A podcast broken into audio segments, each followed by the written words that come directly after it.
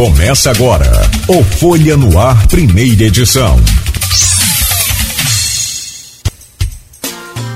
Quinta-feira, dia dezoito de agosto de dois mil e vinte e dois, está começando pela Folha F M noventa e oito vírgula três, emissora do grupo Folha da Manhã de Comunicação, mais um Folha no Ar. Quero trazer o bom dia aqui do, do Vinícius Patel e quero registrar também, né, a presença da Fernanda, né, registro aqui carinhosamente, um bom dia, acordou cedo, é o horário que ela acorda também, né, para estar tá com a gente aqui. É, obrigado, Fernanda, também pelo carinho de sempre. Patel, muito obrigado pela, mais uma vez pela entrevista, agradeço aqui em nome do Arnaldo, de toda a equipe, do Beto e do Grupo Folha, que você vem trazendo aí informações interessantes sobre o Porto, para que a população se atualize e entenda como é que é um pouco mais o funcionamento desse mega projeto que nós temos aqui na cidade de São João da Barra e que afeta, é claro, toda a região. Bom dia e obrigado pela presença, agora não mais virtual, né? Verdade. Valeu. Muito obrigado pela, pelo convite, pela a mão estendida sempre que a gente conta aqui com vocês. É um prazer estar presencialmente, né? Brinquei na chegada aqui que finalmente em carne e osso a gente vem aí se relacionando há bastante tempo e prestando uma função que é importantíssima de levar um pouco mais de conhecimento sobre o que é o Porto, sobre o que estamos fazendo e o que, que construiremos e como que isso tudo impacta a região aqui. Então, muito obrigado pela acolhida e oportunidade de estar junto com vocês hoje. Seja bem-vindo sempre. Arnaldo, está em casa. O assunto é no terreiro do, do, do quintal da sua casa lá, que é São João da Barra, mas evidentemente que, você vê, a gente entrevistava aqui o secretário de Planejamento e Desenvolvimento de São, São Francisco Tabapuana, é Porto do Açú, tem o Porto Barrinha, tem o Porto de Central de Kennedy, mas Porto do Açú. Aliás, nem falamos da ponte, né, com o secretário dele, não dá tempo, é, né? Bom dia, Neto, seja bem-vindo. Assistiu o jogo do Flamengo, tá tranquilo? Sua preocupação deve ser na final, pegar o Fluminense, né? Oh, com certeza, né? É, quanto mais se tiver uma ajuda do V A R, como foi a de ontem. Bom dia, bom dia Nogueira, bom dia, tu, bom dia Patel, Fernanda, Beto, aqui no estúdio, bom dia sobretudo a você, ouvinte da Folha F M. Eu acho que não falar da ponte da integração com, com o Tininho, como a gente realmente não chegou a falar, né? Teve até uma outra ponte que a gente falou, de Guaxindiba ali, é. É, acho que já demonstra um pouco de desesperança, né? A gente acredita em todas as promessas, não são poucas, ao longo desses últimos anos, mas é, a gente já acredita desacreditando. Tomara que, dessa vez, quem esteja errado seja a gente, não as previsões do governo. Enfim, Nogueiras, me permite, vamos aproveitar aqui para começar nosso bate-papo com o Patel e para falar justamente de novidades, Vinícius.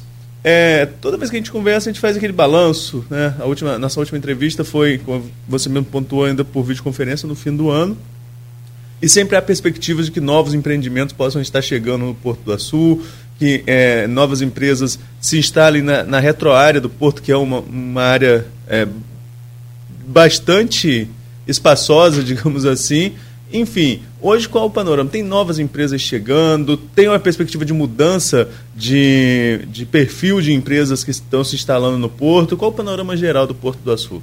Legal, Arnaldo. Acho que esse, essa pergunta a gente consegue quebrar ela aqui em pelo menos dois segmentos, que é como eu vou trazer, né? Primeiro, tem uma mudança que ela é contínua e está acontecendo, né? Ou seja, a gente está desde do, do, do, do, de dois mil e vinte e um com a obra da G N A dois, então importantíssimo empreendimento aí para a produção de um vírgula sete giga de energia. Para tangibilizar o que, que é isso, a gente está falando que a G N A, né, a térmica um e a térmica dois juntas produzem energia para um equivalente ao abastecimento de catorze milhões de residências. Então a gente está falando de uma capacidade energética para o sistema muito grande e a gente fica muito feliz porque com essa soma nós temos aí é, o maior parque termoelétrico a gás da América Latina instalado aqui, no quintal da nossa casa. Então isso é algo de muito orgulho, né? uma, uma, uma, uma atividade muito conectada já à transição energética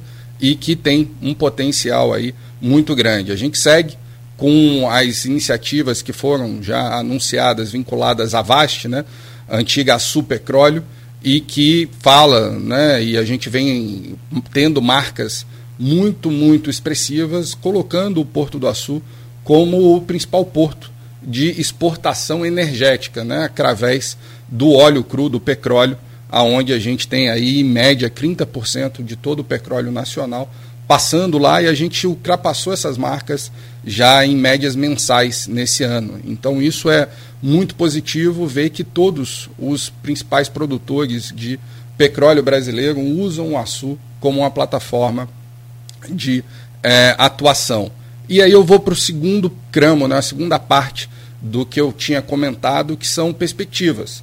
Né? Hoje a gente já tem dezenove empresas, né, instaladas lá no Porto, evidentemente que são muito mais, mas são dezenove com áreas específicas para si e que é, trazem uma, uma, toda uma cadeia de outras empresas, geração de emprego, tudo mais, mas a gente tem uma perspectiva que é muito rica, muito positiva, vinculada principalmente à produção de energias renováveis e produção de bens, né, e materiais aí de baixo, baixa pegada de carbono.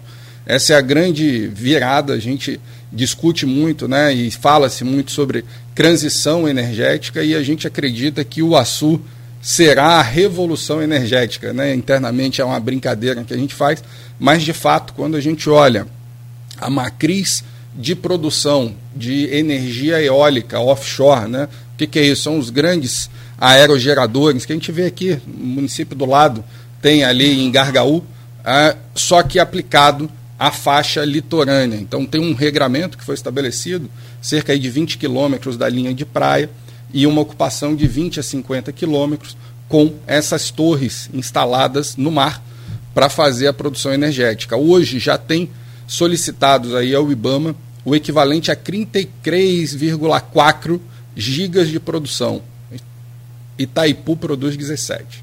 Então a gente está falando que grandes players desse setor estão com pedidos para atuar aqui na frente para fazer duas Itaipus. Temos um Brasil para isso? Ainda não. Vai ser um número que vai oscilar aí dentro, mas uma certeza muito grande de uma energia renovável e sendo produzida aqui na frente. Por que isso? Porque os mapas de incidência de vento mostram que do Ceará, divisa com o Rio Grande do Norte, até Santa Catarina, divisa com o Rio Grande do Sul, o único local com potencial é aqui na nossa frente. E com uma vantagem muito grande de termos esse porto com área, com espaço para acolher toda a indústria, desde a produção dos itens para se fazer as torres, desde a área para instalar essa indústria nova, que é uma indústria de baixo carbono. E aí a gente entra em toda a parte siderúrgica, cimento, as grandes empresas que estão sendo pressionadas pelo, pela alta emissão de C O dois, buscam energias renováveis para minimizar o seu impacto operacional, até porque os produtos a gente usa, todas as facilidades que a gente tem vão seguir sendo necessárias, mas a ideia é se fazer essa transição dentro de acordos que o mundo já assinou aí de descarbonização até dois mil e trinta. Então a gente vê com muito bons olhos, uma perspectiva muito interessante acontecendo, e aí temos já alguns passos que foram dados, né? O primeiro a gente anunciou há um tempo atrás, uma parceria para uma planta solar, então um projeto, o maior projeto de energia solar do Rio de Janeiro, junto com a Equinor, aqui no, no, no, na, nas áreas do Porto. É, a gente tem um projeto nosso também, dentro desses trinta e três gigas de produção eólica offshore, tem um projeto da própria Porto, do, do, do próprio grupo, é, mas a gente tem grandes empresas com projetos, são mais de catorze projetos ali, e a gente anunciou recentemente um projeto vinculado à pesquisa para a produção de hidrogênio verde, que é um dos grandes produtos e uma das formas de acumular essa energia toda, seja para uso industrial, para atendimento, fornecimento energético para o Brasil e exportação. E aí tem algumas derivadas, passando por metanol, por amônia, que são itens aí riquíssimos, e o Porto do Açú, por conseguir ser uma base de produção e acúmulo dessa energia para uma exportação direta, também é um ponto para consumo e transformação disso para produtos finais. Então é como se a gente estivesse colocando ali os ovos em cestas diferentes na visão do investidor que vai participar de um processo desse. Vinícius, agora sempre há uma, uma dúvida quando a gente fala em perspectivas do Porto em relação a tempo, né? Eu acompanho o Porto do Açú, não tive lá no lançamento da pedra, mas desde dois mil e onze eu frequento o centro de visitantes, quando a gente fez... Já falei isso com você em outra oportunidade, quando a gente fez lá um, um, um estudo ainda para a L L X, participou de um estudo ainda para a L L X, de percepção da população em relação ao complexo portuário. E desde aquela época, ou melhor, mais naquela época, havia uma, um descrédito da população. Porque aquela área já tinha sido prospectada para Petrobras na década de oitenta e falavam que aquela história de interior, de ter cabeça de burro no lugar que nada vai para frente, e o Porto estava começando ainda e hoje é uma realidade, não dá mais para voltar. Mas havia muita cobrança de, em relação a tempo. Quanto tempo vai levar isso? Por exemplo, essa questão dessas torres, é, desse parque eólico, só o fato de já ter o Porto funcionando já ajuda. Que eu lembro que São Francisco, quando teve ali, e ali são só dezesseis torres. Quando teve São Francisco, teve que quebrar lugar para passar, aquelas hélices gigantescas. Opa, tu, pelo fato de ser no Porto, vai chegar de navio e facilita a logística. Quando que a gente vai começar a ver isso? A se levantar esse parque? Já tem perspectiva de qual empresa vai fazer ou ainda está em concorrência? Perfeito. Tem muitas, é, é, muitas empresas tentando essa, essa, digamos, essa obra e também para tocar esse projeto? Arnaldo, é, é fundamental esse ponto, né? Eu lembro, inclusive, que o Porto do Açú participou desse desenvolvimento do parque eólico, né, que você comentou, porque parte das, das P A Is chegaram pelo terminal multicargas lá do Porto. Então, ter o Porto como um ativo é fundamental. A gente tem visto que alguns projetos já lá no Ceará têm sido questionados pela ausência de uma infraestrutura portuária para fazer essa logística. Vou dar um número que é importante aqui. É, as estruturas que vão operar offshore são muito maiores do que as que operam em terra. A gente está falando de aerogeradores com um diâmetro, né, a ponta de uma pá a outra, de cerca de duzentos e vinte metros. A gente está falando de uma monstruosidade, uma logística muito especializada, muita tecnologia envolvida, como tudo que a gente faz no Açú, né? Todas as empresas que estão lá instaladas estão no topo tecnológico, por serem fábricas novas, por serem desenvolvimentos feitos para durar bastante tempo. E aí, pensando, né, em quando isso acontece, tem um fato importantíssimo que aconteceu ontem, que foi o marco regulatório da, da, da, da produção eólica offshore. Ontem, senador Portinho e, e, e todo o movimento de, de aprovação dessa iniciativa. Então, a gente passa a ter a regulação desse espaço. A gente acredita que, sim, será um movimento, né, que é, passará por lógicas de concessão e autorização, por ser uma área pública. O mar é uma área pública, então vai ter que ter um regramento é, para isso. E nós acreditamos que a gente deve ter aí no final dessa década a produção, né? Ou seja, colocar lá na tomada e o elétron passar, né? A energia circulando. A gente acredita no final ali, entre vinte e oito e trinta, a produção mesmo acontecendo. E como é que isso funciona? Normalmente são projetos que devem ter, do, da data de ganho, uma janela ali de três a cinco anos para construir. Então, se a gente for nessa lógica, né, reversa, né, de início entre vinte e oito e trinta, antecipa cinco anos, a gente está falando de alguma coisa que não está no horizonte de dois, três anos, as primeiras movimentações para isso. Outro ponto que a gente sempre coloca é que o Açú, ele começa a operar lá em dois mil e catorze na perspectiva de minério, né? Som, somente minério. Se a realidade vai mudando, a indústria de óleo e gás, você mesmo colocou aqui a questão do transbordo de petróleo, depois vamos falar mais sobre isso. Ela ganhou grande destaque nessa, nesse desenvolvimento do porto.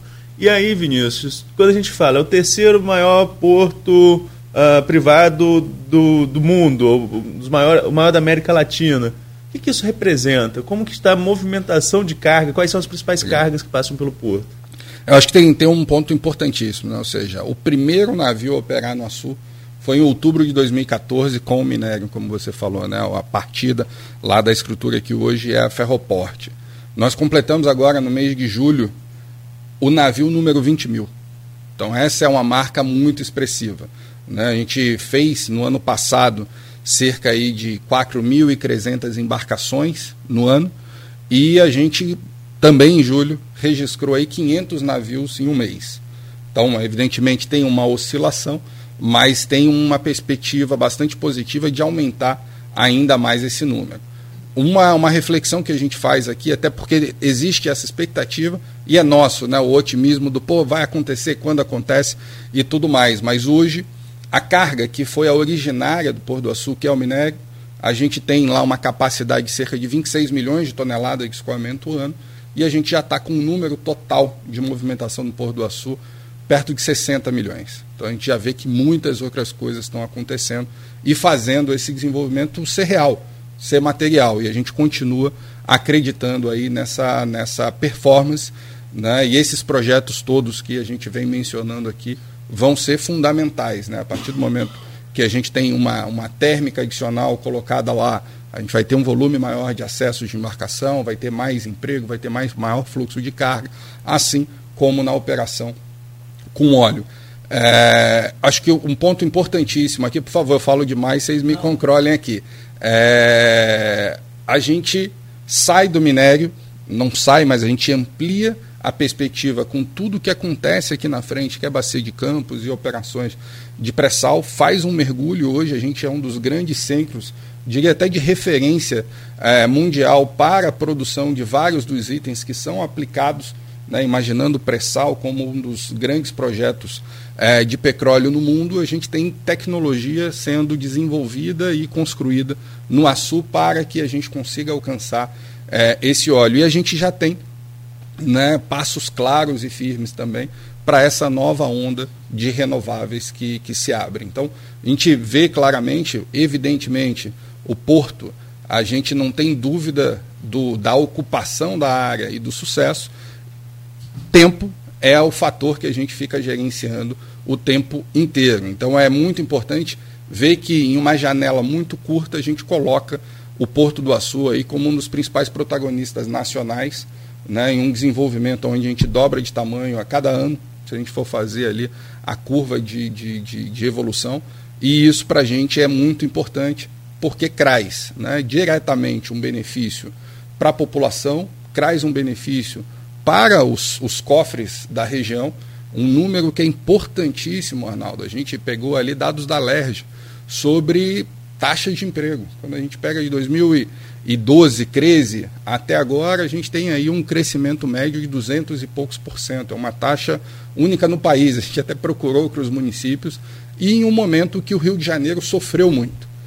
Então a gente vê aí muito claramente e tem visto uma maior adesão dos órgãos, né, que no, de alguma forma nos regulam e que nos incentivam para que a gente acelere ainda mais essa curva de crescimento do porto e da região.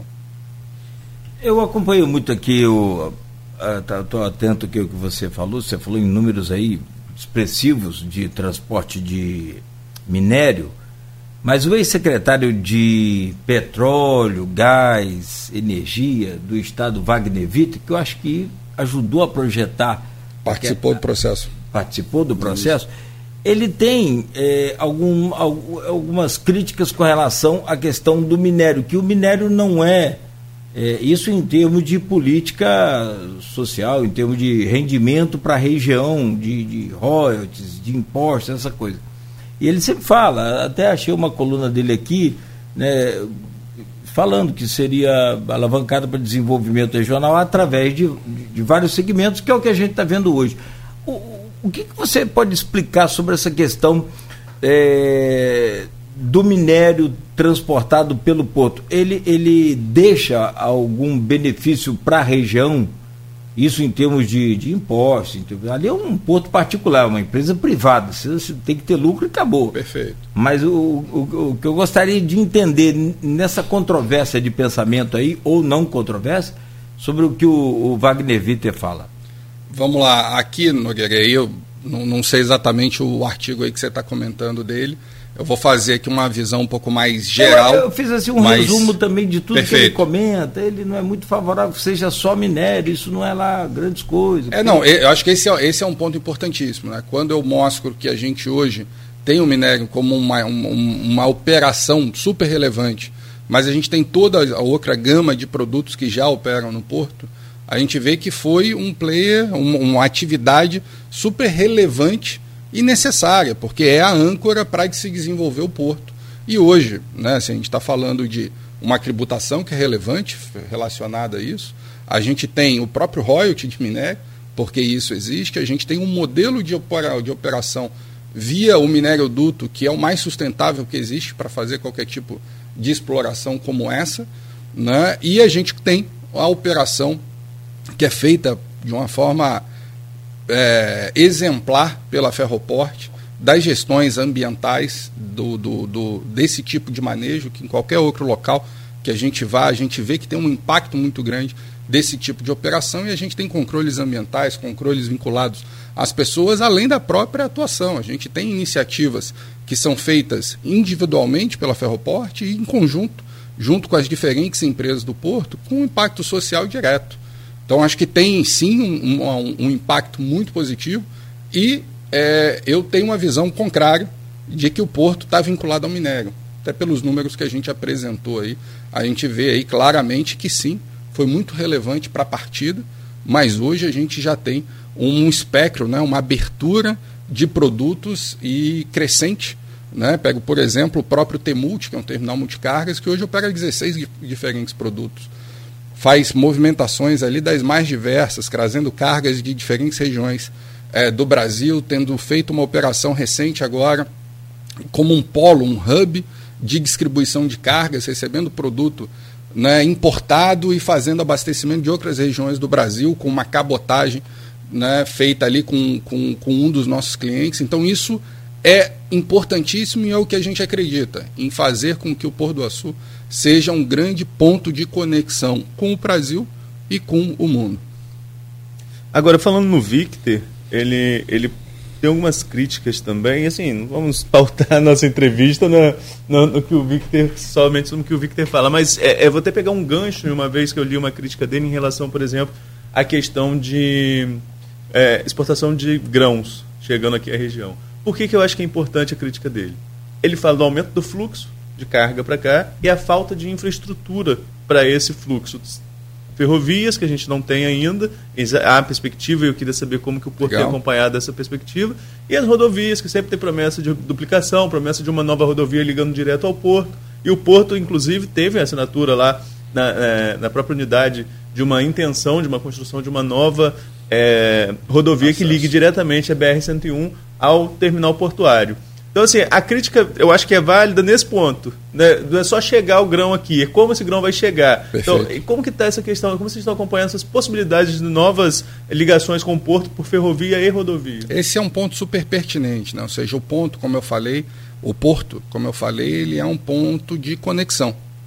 E sendo um ponto de conexão, eu tenho que garantir que a mesma qualidade que eu tenho para o acesso marítimo, eu preciso ter com a conexão terrestre. Então, ferrovia é uma agenda que, inclusive, na oportunidade que o Arnaldo citou, é, com a presença do presidente e vários ministros aqui no Porto, da assinatura de um termo de autorização. Então, a gente se comprometeu a fazer uma parte de conexão é, ferroviária, condicionada, sim, à expansão do trecho ferroviário que vai, né, vem de Vitória em direção ao sul. Então, aí uma perna, né, o que se chama lá da E F cento e dezoito, é, chegando para cá, que é, de fato, algo que a gente conseguiu junto, né, e o governo do Estado, o governo federal, trazer uma, uma, um foco muito grande, porque a gente tinha aí, né, e foi mencionado o roubo de trilhos, né, você tem o roubo uhum. de trilhos porque, de fato, a ferrovia não está sendo utilizada, foi devolvida a concessão é, anterior, um impacto enorme no estado do Rio de Janeiro, sem uma contrapartida direta. Né? Eu acho que teve uma articulação muito importante em se trazer a preocupação de ter a ferrovia chegando no Rio de Janeiro, minimamente ao norte fluminense. Então, esse é uma, uma, um dos pontos de ação que a gente mantém em agenda constante com o Ministério de Infraestrutura, para que isso aconteça e seja viabilizado. A gente está muito próximo, a gente está aí a cerca de cento e cinquenta quilômetros do trilho, né, e que a gente precisa trazer para cá, e isso traz um potencial de cargas para o porto na casa dos seus vinte e cinco milhões de toneladas. E o que, que a gente sabe que isso vai trazer também? Vai trazer uma conexão muito mais sustentável, vai trazer um impacto menor para a comunidade do que a circulação rodoviária. Evidentemente, a gente não vai deixar de fazer operações, porque o CREM ainda não chegou. Até porque, infelizmente, a gente tem que atuar sempre com uma lógica de gerar a situação para depois gerar a infraestrutura. Né? A gente vê que outros países se planejam de uma forma diferente, mas o que a gente está mostrando é que, sim, é viável o uso do Porto do Açú, sim, temos as estruturas mais eficientes do país. Um ponto que não é muito claro para a população é que hoje o Porto do Açú é um dos raríssimos que não tem fila para o navio. O navio é um equipamento caríssimo. Então, na visão de quem precisa fazer o fluxo de carga, é um porto muito atrativo. E a gente precisa fazer essas conexões rodoviárias e ferroviárias. Eu falei um pouquinho aqui sobre o ferroviário, uma atenção permanente, e a gente segue, inclusive com compromissos que já assumimos para fazer essa conexão até aqui a nossa região. É, do ponto de vista rodoviário, lá a gente fez uma entrega de parte do projeto, a gente já fez, né, toda a parte de estudo junto com o governo do estado e encrou no Pacto R J uma conexão, né, na verdade uma adequação de vias existentes com um trecho novo, fazendo ali uma conexão, pegando as ceramistas e indo lá para a região do Porto. Então isso é, um, é algo que a gente acredita que é, não só pelo Porto, mas o impacto social que a gente gera no entorno é enorme, porque a gente evita que caminhões e tudo mais fique passando em vias urbanas, né? O que parece lógico e muito natural, infelizmente não é, o que, não é a nossa realidade de país, mas eu acho que a gente dá um passo importante para que isso aconteça. A gente vem trabalhando e ouvindo do governo do estado aí que os processos, né, estão andando para que a gente tenha essa integração rodoviária aí acontecendo muito em breve. Então, temos uma expectativa, porque tem o fluxo rodoviário, mas a gente tem uma expectativa enorme, porque as nossas pessoas estão nesse fluxo diariamente, indo para o porto, concorrendo o espaço com carga, e a gente sabe que isso é uma exposição enorme. Então, vocês veem aí que a gente tem um esforço muito grande em campanhas de conscientização de trânsito, porque hoje é o maior risco, a gente não tem dúvida, o maior risco operacional que a gente tem no porto é o deslocamento rodoviário, porque dentro das nossas unidades eu isolo o risco. No trânsito eu não consigo fazer isso. Então a gente precisa fazer isso pelo desenvolvimento da região, pela segurança das pessoas na região e também porque a gente tem aí muita riqueza local que vai ser potencializada. Quando a gente fala de grãos aqui, tem um potencial de produção na região. Hoje a gente já vê aí acordos, participação da Embrapa, estudos aqui na região para desenvolvimento agrícola fortíssimos que vai sim ajudar o Rio de Janeiro. Hoje o percentual de participação no P I B agrícola do Rio de Janeiro no Brasil é, é muito baixo. Então a gente tem um potencial bastante grande de avançar e desenvolver a região aqui com essas conexões que a gente falou. É para você ter ideia, eu moro, eu sou, eu moro em Campos, né, mas eu sou de Itaúvi, lá minha família, sempre que posso, estou indo visitar. A, a B R trezentos e cinquenta e seis...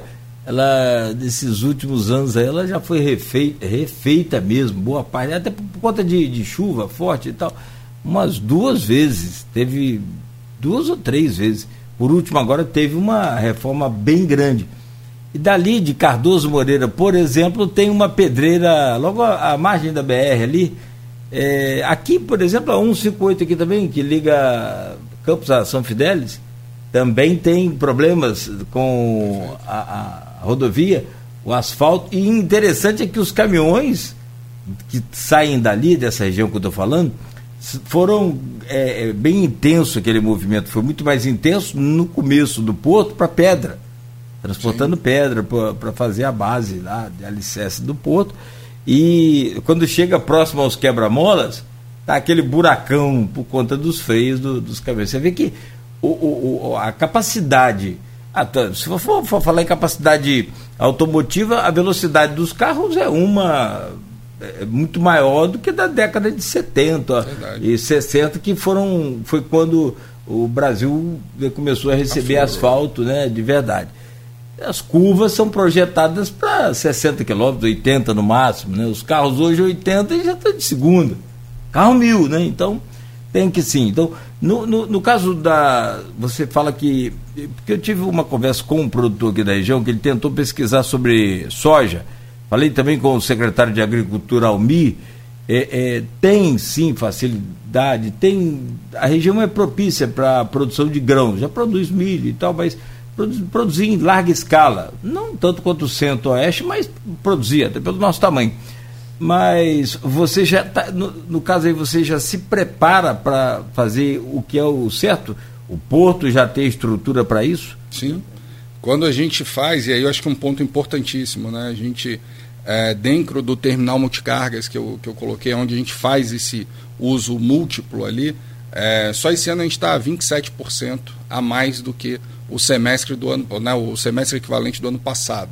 com cargas diferentes. Lá em dois mil e vinte, a gente fez toda a campanha com fertilizantes, que eu acho que é um ponto importantíssimo e que se fortalece dentro da nossa estratégia de viabilizar, né? A gente até brincou na época que o Rio de Janeiro era agro, que o Açú era agro, porque, de fato, o fluxo que alimenta a indústria é, agrícola não passa pelo Rio de Janeiro, né? A gente vê os fertilizantes passando ao redor e a gente vê os grãos passando ao redor.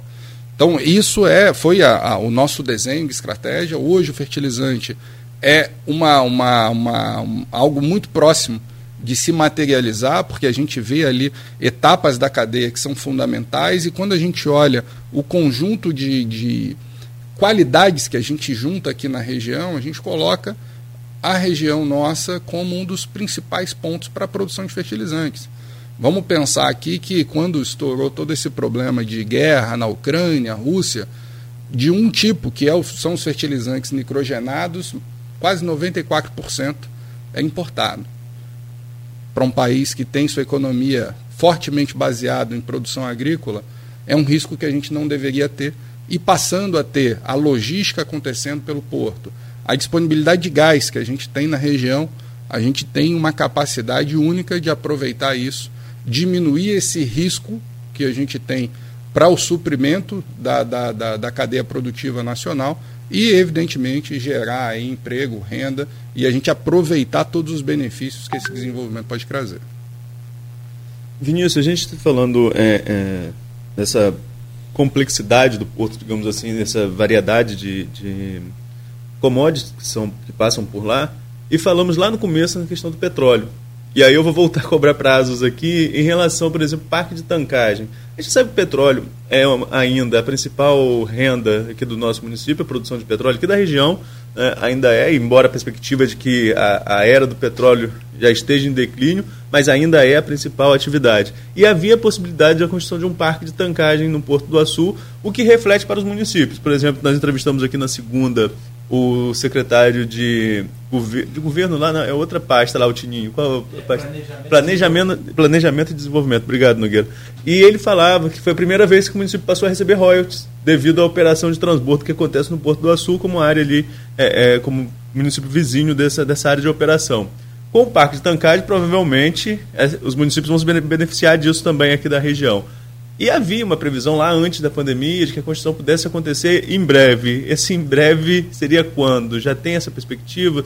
A, a, tem parceiros para o Porto do Açú para operar esse parque de tankagem? É, a gente vem avançando nesse desenvolvimento. A gente está hoje trabalhando aí para uma conexão ah, dutoviária para atendimento das refinarias, né? A região da, da, que a gente tem aqui de Reduc, Regap. E isso é um habilitador. Uma vez a gente conseguindo estabelecer essas conexões, a gente integra, e aí eu acho que a grande oportunidade que se tem com a sua é que você gera uma, uma capacidade de um melhor atendimento entre quem produz e quem consome no mercado interno. Então, acho que esse é um dos pontos aí importantíssimos. A parte até de licenciamento, a gente avançou muito, é um projeto que não é um projeto é, simples, mas a gente tem aí todo um diligenciamento para a decisão final de investimento. Então, tá, tamo, estamos trabalhando, vou ficar te devendo uma data para isso, mas tenha certeza que pelo porte do empreendimento, pelo quanto a gente acredita que isso é necessário para o sistema, né, produtivo nacional, a gente tem trabalhado aí com uma força muito grande para viabilizar, mas é algo que a gente sim tem que olhar com muita atenção, porque não, se, não, não é só, só né? A gente está falando de um parque de tankagem muito vultoso, e para isso acontecer a gente precisa ter outros elementos de conexão. Então, essas, essas variáveis estão sendo todas trabalhadas aí para que as decisões finais de investimento aconteçam. Mas seria só tankagem ou a perspectiva de refino também? Refino é algo que a gente trabalhou já bastante tempo aí, a gente chegou é, a aprofundar. A gente acredita que o refino tem uma possibilidade, não dentro dos nossos investimentos que a gente está falando aqui, mas o refino ele tem uma oportunidade de mercado, principalmente porque grande parte dos refinados, né, os produtos claros consumidos na região, vêm de outros locais. Então, uma vez com uma infraestrutura dessa disponível, a gente tem a certeza de que vai se abrir ali uma possibilidade de refino local também. É, falar em Porto e não falar em emprego, até o Maurício está falando aqui, comentando, o Maurício, acho que você já falou isso aqui em três entrevistas. Aliás, hoje você pode pedir música, hein, Maurício? Posso? É a terceira, é Vinícius, é, é Vinícius. Pode pedir música. Já que meu time não faz desculpa, gol... Só, eu... Desculpa, só, só, só vou te adiantar, não, não temos hino aqui da segunda divisão. Tá só... certo. Tô brincando. Temos sim. É...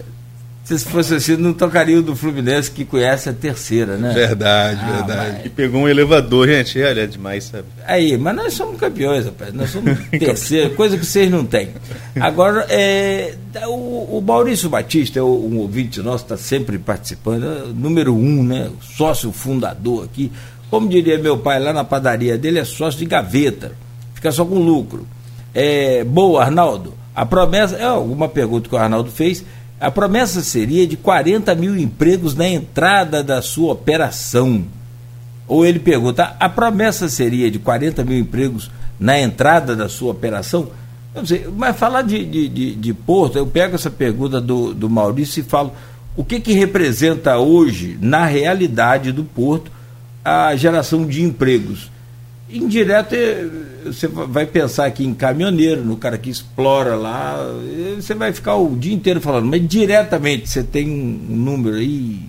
A gente trabalha assim, até pelo, pelo, pela atividade remota que a gente aprendeu aí a, a trabalhar, está com bastante gente em regime alternado ainda, a gente usa sempre, né, a, gente, a gente traz aqui aquela média de sete mil pessoas trabalhando no Porto. A gente vem conseguindo performar acima de setenta por cento de trabalhadores aí locais, então esse é um ponto, é um compromisso nosso, e a gente segue desenvolvendo na região formações específicas, captações, né, programas para que as pessoas consigam é, acessar o Porto. Então, é, eu não sei exatamente de onde vem o quarenta mil pessoas, a gente está longe dos quarenta mil como emprego direto, e não vejo no Brasil nenhuma outra iniciativa que tenha esse, essa pujança de, de movimentação, mas a gente tem um compromisso muito grande e vem gradativamente fazendo a transformação, né? A gente brincava aqui que o quanto o entorno vem se transformando a partir do Porto. Não que o Porto tenha sido, né, o que transformou a região, mas, de fato, quando a gente olha, tem uma contribuição bastante rica, e a gente olha aqui pelos municípios, o que está acontecendo com a indústria de serviços, né? Quando a gente olha para hotelaria, restaurante, é, a própria lógica de transporte. Então, isso é algo que é muito rico para a gente, quando a gente vê que, de fato, tem aí um legado positivo, né, em outras frentes, e que, de alguma maneira, a gente contribuiu para isso. Meu caro Neto, por gentileza... Porque, na verdade, quem acompanha o dia a dia mesmo ali, passa lá perto, quer dizer, perto não, mas passa. Nem tão perto. Nem tão perto, que depois da B R trezentos e cinquenta e seis para lá tem um, uma distanciazinha até tão, tão distante também. Né? É, aliás, é um passeio muito bom. É, e aí tem várias outras frentes para a gente conversar com o Vinícius Patel, diretor do Porto. Fique à vontade, eu peço que você abra esse bloco, por favor. Vinícius, você falou no bloco anterior em relação ao número de empregos, em que setenta por cento da mão de obra é local, e aí é bom a gente até explicar esse local, que local não é só é, São João da Barra, até porque São João da Barra seria quase que a cidade toda empregada se fosse pelos números do, do, do último censo, está um pouco defasado, mas pelos números do último censo, seria quase que a cidade toda trabalhando no Porto. Mas há uma preocupação, sobretudo de quem trabalha ligado à juventude, por exemplo, de que o, o trabalhador local ele não pare na fase de obra. Estamos aí com a construção da G N A dois. Você hoje que está diretor do Porto, qual a sua percepção dos empregos para o futuro do Porto? Quem quer se preparar para ter oportunidades lá na frente? Deve se preparar para que área? Então vamos lá, acho que alguns pontos são importantes aqui, né, Arnaldo? Acho que em termos de preparação, a gente tem diferentes linhas, né, de, de atuação, e foi o que eu acabei fazendo até na, no, no meu caminho de formação. Eu acho que a gente tem mais oportunidade sendo um pouquinho mais generalista, né, porque a gente tem indústrias que envolvem ali atividade de óleo e gás, atividade de minério, de energia. Então, algumas fundações, é, formações que deem mais flexibilidade acabam sendo bastante positiva. A gente teve uma, uma, uma, uma informação aí muito rica do I F E, com uma formação técnica voltada para, o, para a operação aquaviária, que isso se conecta bastante com a nossa é, atividade e gera oportunidades em empresas de navegação, em outros portos. Então, é algo também complementar muito rico aí para essa formação. E eu acho que um item fundamental, Arnaldo, que a gente vem trabalhando e desenvolvendo muito, é que a formação específica a gente normalmente faz, né? A gente pega lá e faz cursos específicos, a gente faz uma formação no ambiente de trabalho mesmo para fazer essa especialização, né? E gradativamente vai aperfeiçoando e a, acho que a grande magia, né? A beleza do ambiente de trabalho é a gente ver que as habilitações nossas aqui, quando começamos a trabalhar na função que estamos, não é exatamente a que a gente tem hoje, porque a gente foi refinando, foi aprendendo com os colegas, foi especializando. Então, essa também é uma, uma, um elemento de formação riquíssimo que todas as empresas que estão lá têm um compromisso de seguir formando e qualificando eh, as pessoas. Eu acho que tem um item que, que merece destaque, principalmente para esse, para esse nicho De, da juventude, né? Então tem um, um programa que é o Juventude Empreendedora, que nós estamos fazendo lá com, a partir do, do, de uma iniciativa do Porto, um programa de desenvolvimento tanto na formação mais acadêmica quanto na experimentação e organização de uma empresa, né? Como que esses jovens podem virar empreendedores. Então é muito legal a gente ver aí algumas coisas que a gente vai estar em breve, né, divulgando aí para vocês, de que com a iniciativa das pessoas somadas a um ferramental que a gente pode ajudar para que aquela ideia vire um negócio e que possa vender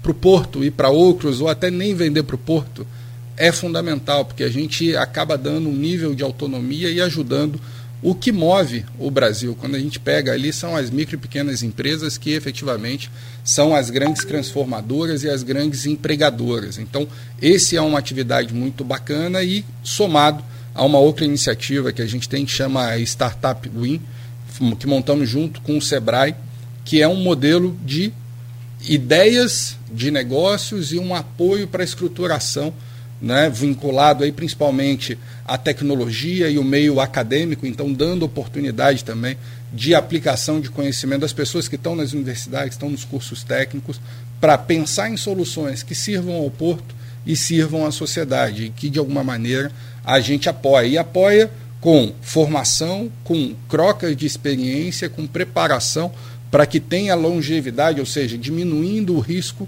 de insucesso que as pequenas empresas, né, os novos negócios no, no Brasil acabam tendo, e com apoio direto para alguns, eh, algumas ideias selecionadas, com apoio direto financeiro para dar aquela primeira, eh, o primeiro empurrão nesse estabelecimento. Então, acho que esses são, são algumas iniciativas que a gente acredita muito.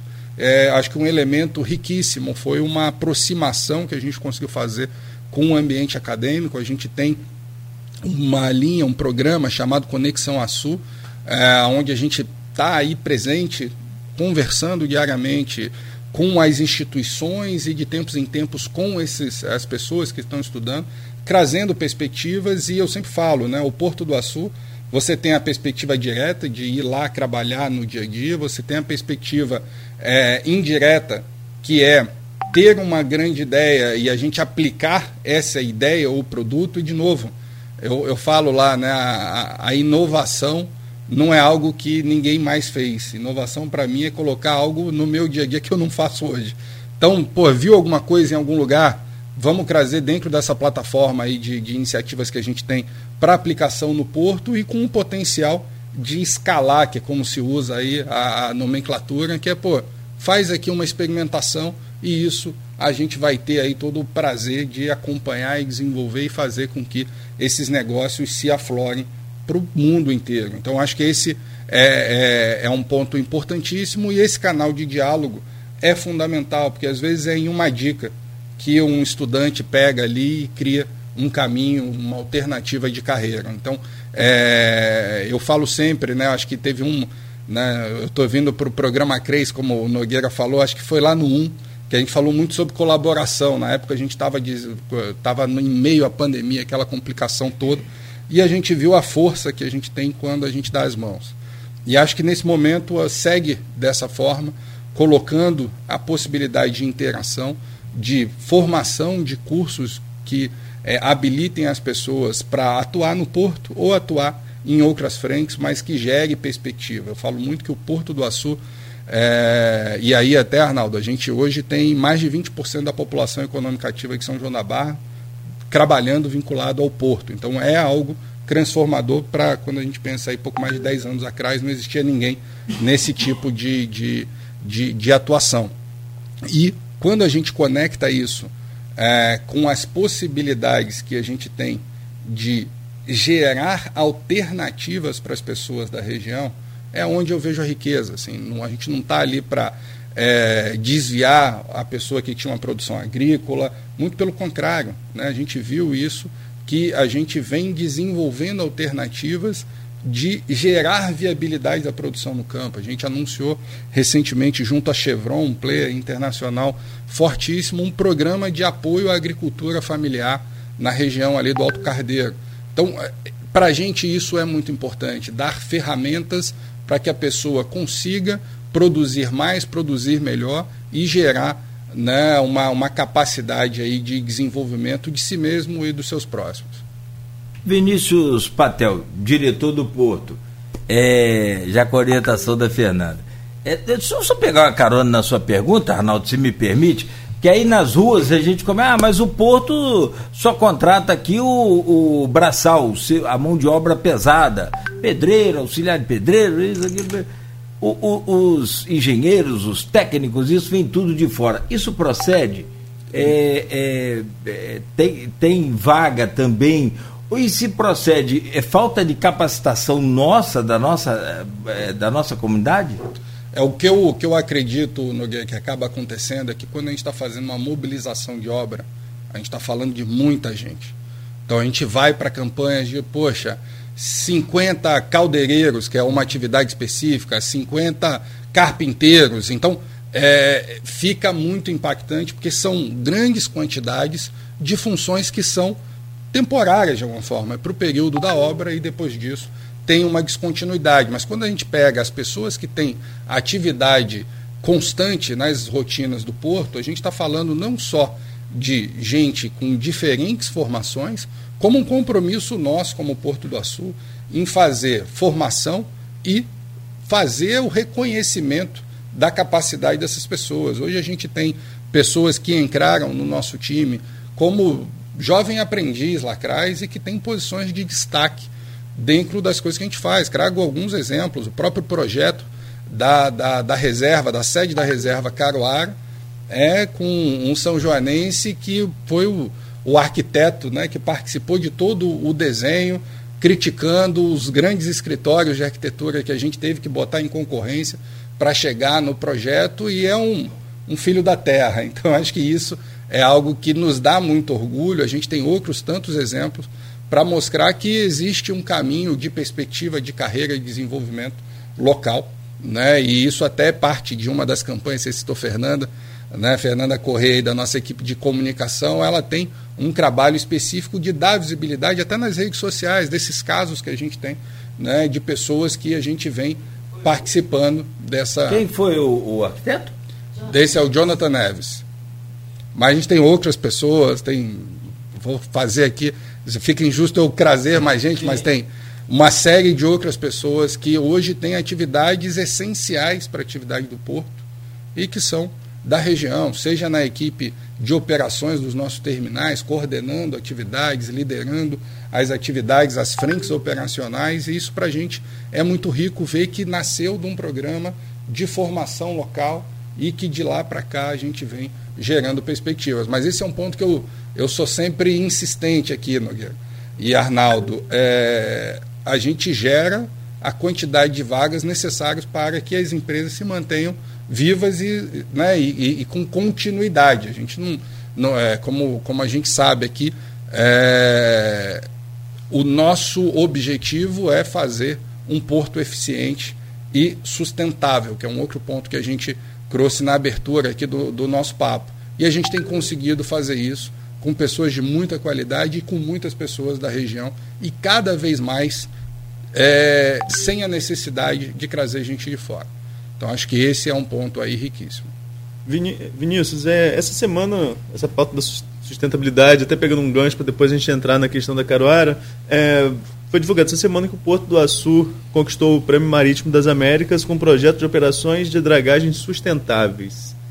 Para quem está ouvindo a gente, não é muito fácil explicar o que é isso, não. não. Nome bonito, mas ninguém entendeu. Justamente. O que, que significa esse Vamos prêmio? falar. Então, assim, o que, que a gente conseguiu fazer com a dragagem no Porto do Açú? Dragagem, primeiro, é a, são as obras que a gente faz, seja de aprofundamento ou de manutenção dos canais marítimos por onde as embarcações é, trafegam. No Porto do Açú, a gente tem dois canais, um canal a vinte e cinco metros de profundidade, que operam as maiores embarcações É, hoje em atividade no mundo, e um segundo canal de catorze vírgula cinco metros de profundidade. Esse catorze vírgula cinco é referencial, né?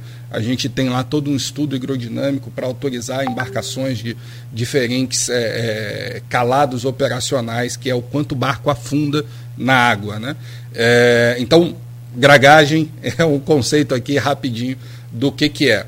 E o que, que a gente, né, uma atividade que a gente faz todo ano no porto de alguma forma, É, em diferentes áreas, e a gente viu ali uma grande oportunidade de organizar diferentes programas e atividades em um grande plano de trabalho, passando desde todo o entendimento da sedimentação. Vamos entender que tem matéria, né, areia, argila em suspensão na água, que a gente vê quando aquela água está um pouco mais turva. Então, aquele material ele se deposita no fundo, e quando eu tinha uma profundidade, depois de um tempo, aquele, aquela profundidade ela se altera, porque esse material vai se depositando ali. Então, são as atividades que a gente chama de dragagem de manutenção.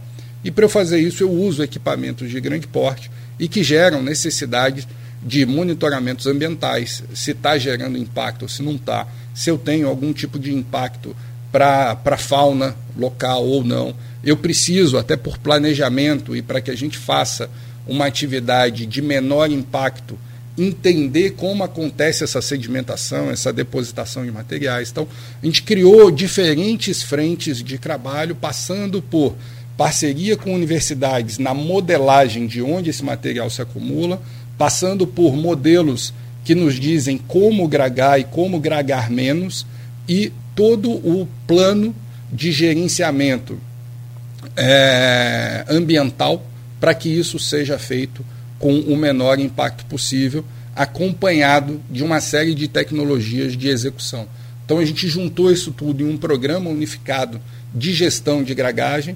Para a gente foi muito rico ver que, num prêmio onde junta aí todas as Américas, né? Então, é um prêmio que reflete é, o nosso, nosso um, um espelho que é muito forte para o Brasil, que é o que acontece nos Estados Unidos e, e, e, e na América do Norte, mas também, olhando a América Central e do Sul, ter esse reconhecimento para a gente é algo muito rico, porque é uma atividade sensível, extremamente cara, e que, se não é gerenciada nos moldes do que a gente fez aí, que é uma referência para o mundo, é, pode gerar um impacto muito grande nas regiões. Então, é muito legal ver que a gente está fazendo não só da forma correta, mas de uma forma exemplar para o mundo todo. Agora, a gente, você usou um termo interessante, menor impacto, né? A gente até falava sobre isso recentemente, sobre o impacto que qualquer empreendimento, é, sobretudo na região costeira, sempre tem. A gente falava aqui na segunda-feira sobre as proibições que nós temos, por exemplo, para quiosques na orla, que é uma particularidade aqui da nossa região, do, do norte fluminense. Até mesmo por questão de ovos de tartaruga, eu brincava, ah, tá... Então vamos dizer que um porto do tamanho do assunto impacta? Obviamente que impacta. Mas é, é no, na, na mesma brincadeira que a gente fez aqui na segunda, eu falava que existem as condicionantes, existem, é, existem pontos que de, devem ser cumpridos. Um desses pontos é a área de reserva que vocês têm, que é a Reserva Caruara. É, faz parte de uma condicionante, mas, ao que parece, vocês ampliaram esse, essa questão em número de, em, digamos, em espaço de reserva que o Porto do Açú tem. E depois, né, a gente já citou aqui, veio a construção dessa sede nova da Reserva Caruara, que a gente conversou da última vez e havia perspectiva ainda de inauguração no primeiro semestre, acabou sendo inaugurado, inaugurado entre aspas, agora em julho, pelo menos para autoridades. E eu queria que você falasse para a gente de como surgiu essa ideia dessa nova sede que vai ser aberta à população e quando a população vai ter acesso efetivamente àquele espaço e as orientações para de uso também, como, que será, Perfeito, como será destinado o uso da população. É, eu acho que só, só um ponto que é importante, né? E a gente trabalha de forma bastante segregada aí, e a Reserva Caruara não é uma condicionante. Ela é uma iniciativa voluntária. Então, acho que esse é um ponto que diferencia, e eu acho que pelo, quando a gente olha para o mercado de maneira geral, é, é um item de diferenciação, né? A gente tem compensações ambientais que são fruto dos licenciamentos que vão, né, e são aplicadas não só aqui na região, mas no estado inteiro, porque você tem lá as taxas de compensação aonde passa pela S E C e eles alocam isso. Tá? Inclusive, só um adendo, até uma briga, né? Porque muitas uma vezes briga. Os municípios da região reclamam que esse recurso fica não fica, não fica aqui, né? Exatamente. Esse, e esse é um ponto que a gente vem conseguindo é, sensibilizar o governo do estado para que cada vez mais sejam alocados aqui na região. Então, é, e a gente tem compensações aí das, das mais diversas, mas o que eu queria destacar é que os quarenta quilômetros quadrados, né, ou seja, a maior reserva privada de restinga do Brasil, a gente mantém aqui na nossa região, chama Reserva Caruara, e uma iniciativa cem por cento voluntária. Então, esse é um ponto que para a gente é um orgulho muito, muito grande, é um legado que, de fato, a gente é, tem, porque ali a gente consegue ter aí, é, um ambiente de preservação muito, muito rico. A gente tem mais de novecentas espécies ali, sendo quinhentas e setenta de, de fauna, outras tantas de flora, é, que já foram catalogadas, e a gente tem os centros de pesquisa participando com mais ali de trinta e seis pesquisas sendo desenvolvidas pelas diferentes é, áreas, né, de, de, do, do meio acadêmico, dentro do plano nosso, e aí a gente tem um plano de manejo que foi construído, né, dentro do desenho de gestão da reserva, que conta com um conselho consultivo, que a gente tem quarenta entidades aí de diferentes áreas do, do, do, da, da, do, do nosso sistema social aqui participando, dando ideia de como fazer, de como deveria ser melhor. E isso nos permitiu chegar na, no ponto de instalação da sede da reserva, que aí a gente está com... com ela, recebemos aí todas as documentações e autorizações para abrir para público agora, recentemente, na semana passada, e a gente tem um plano de, em setembro, fazer uma abertura gradual. Então, a partir de setembro, a gente quer fazer uma abertura ainda orientada ali para os finais de semana, aumentando dia a dia até a época de verão, aonde a gente tem expectativa de operar de quarta a domingo. Então, tem, né, ou seja, a gente...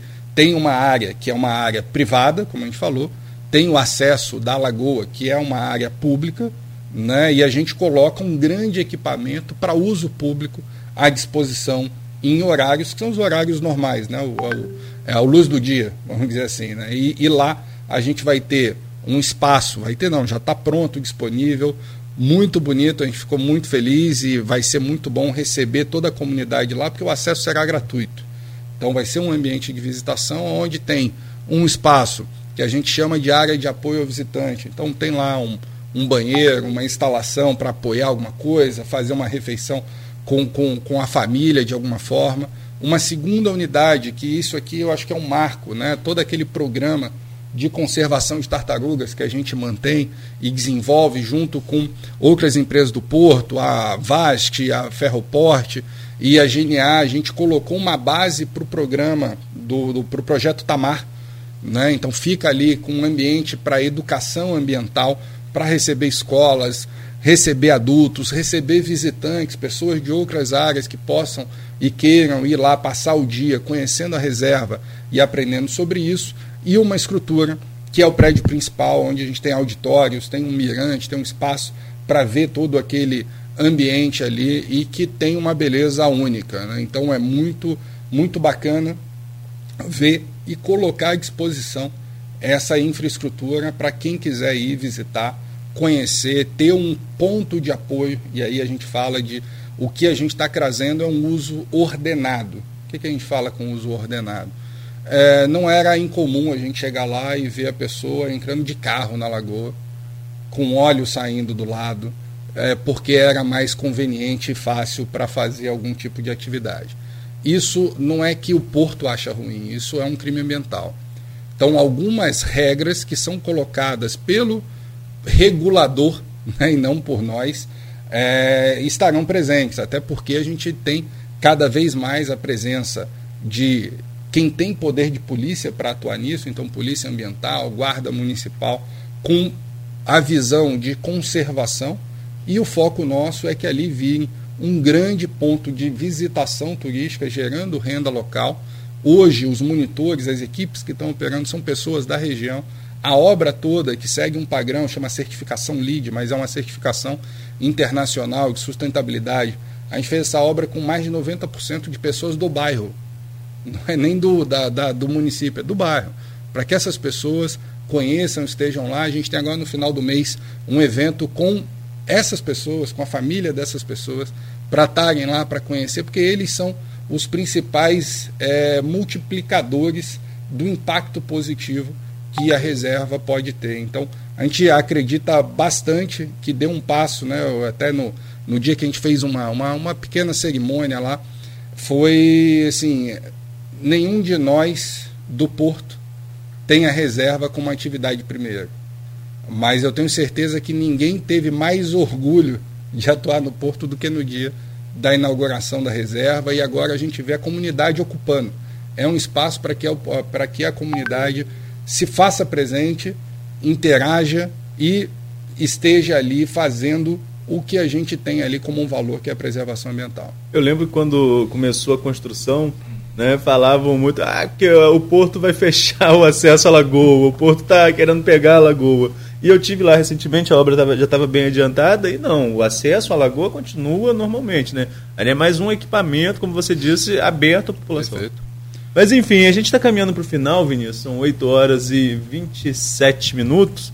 Tem uma pergunta aqui do Edmundo Siqueira, que ele mandou para Nogueira também, acabou de me avisar, né? Edmundo, ele é servidor público federal, é jornalista e é blogueiro da Folha, e ele atua muito na área cultural.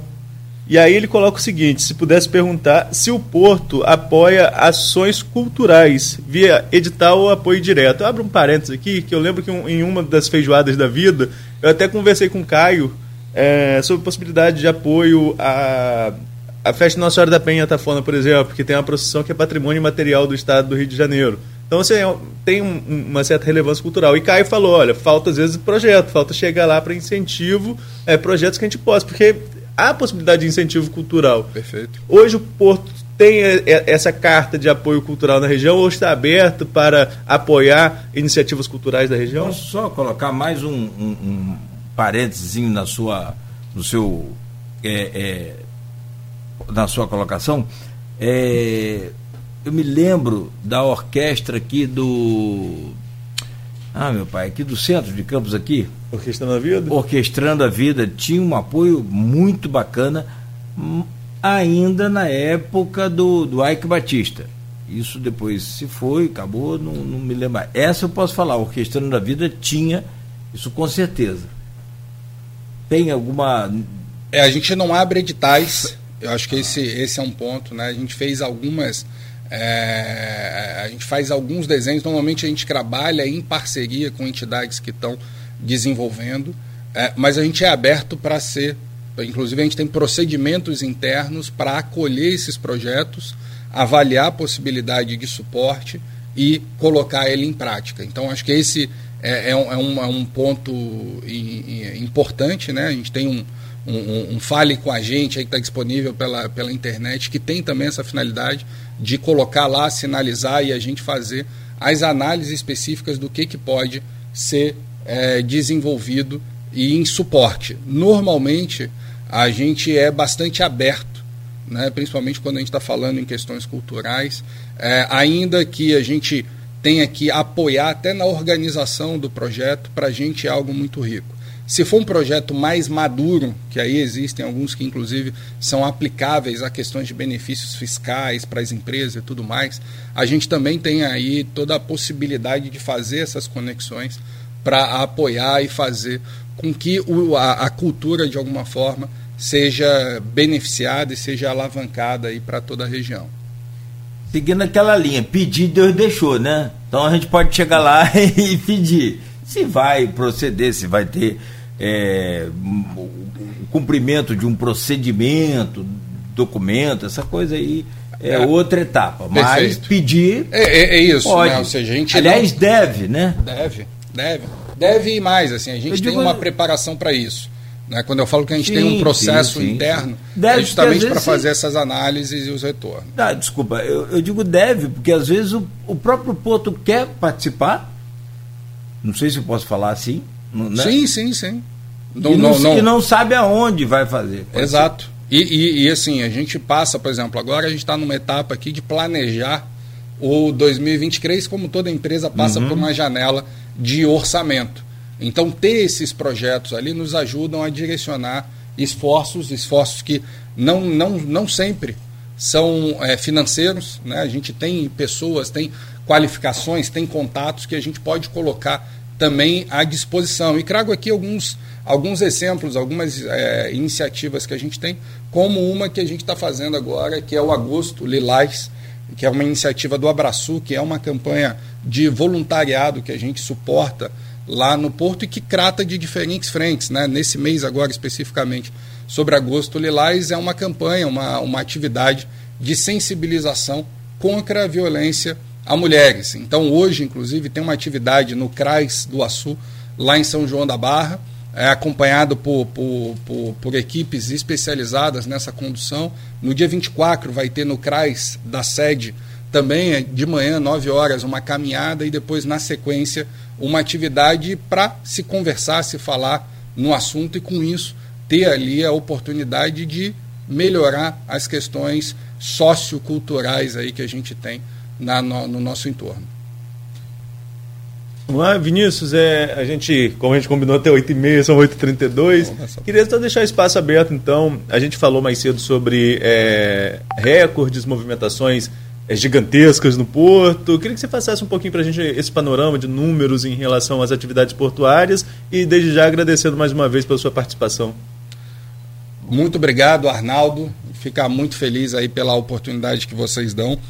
Nogueira e, e o Beto aqui que está no apoio. É, para a gente, de novo, é, a oportunidade maior é a interação e o diálogo com a comunidade, com o ouvinte que está agora aí nos acompanhando, com vocês que são formadores de opinião, para entender que o Porto do Açú é um agente muito forte para o desenvolvimento, para o futuro da região, mas né, eu gosto de falar aqui que não é salvação da lavoura, a gente tem que, em colaboração, trabalhar, enxergar oportunidades e seguir junto desenvolvendo, né? Ou seja, não...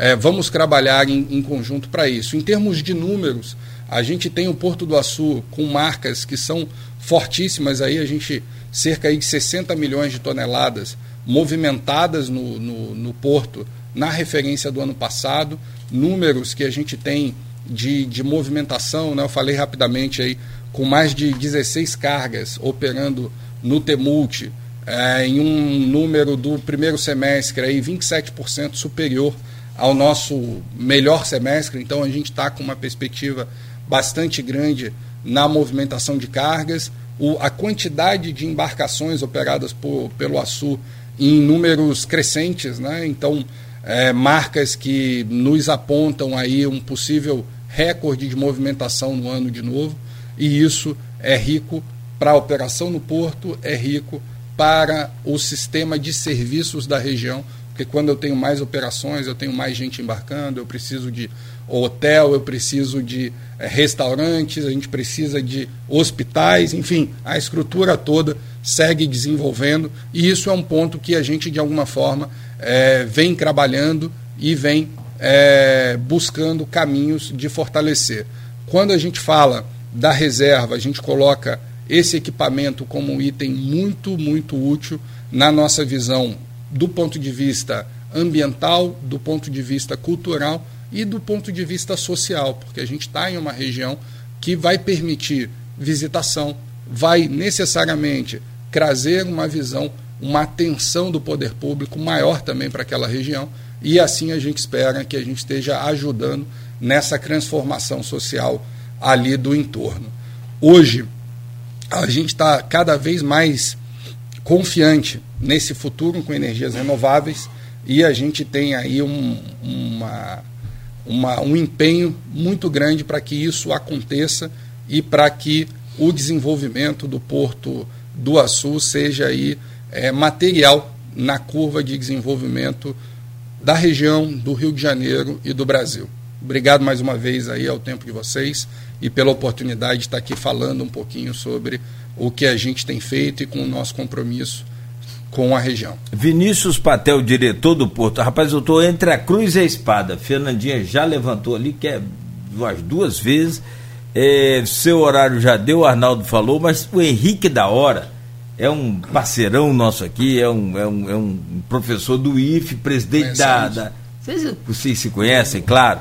Do Polo Tecnológico. Do Polo Tecnológico. E você foi citar startup aqui, pronto. Ele já foi lá e falou: qual é a expectativa com o programa Startup Win?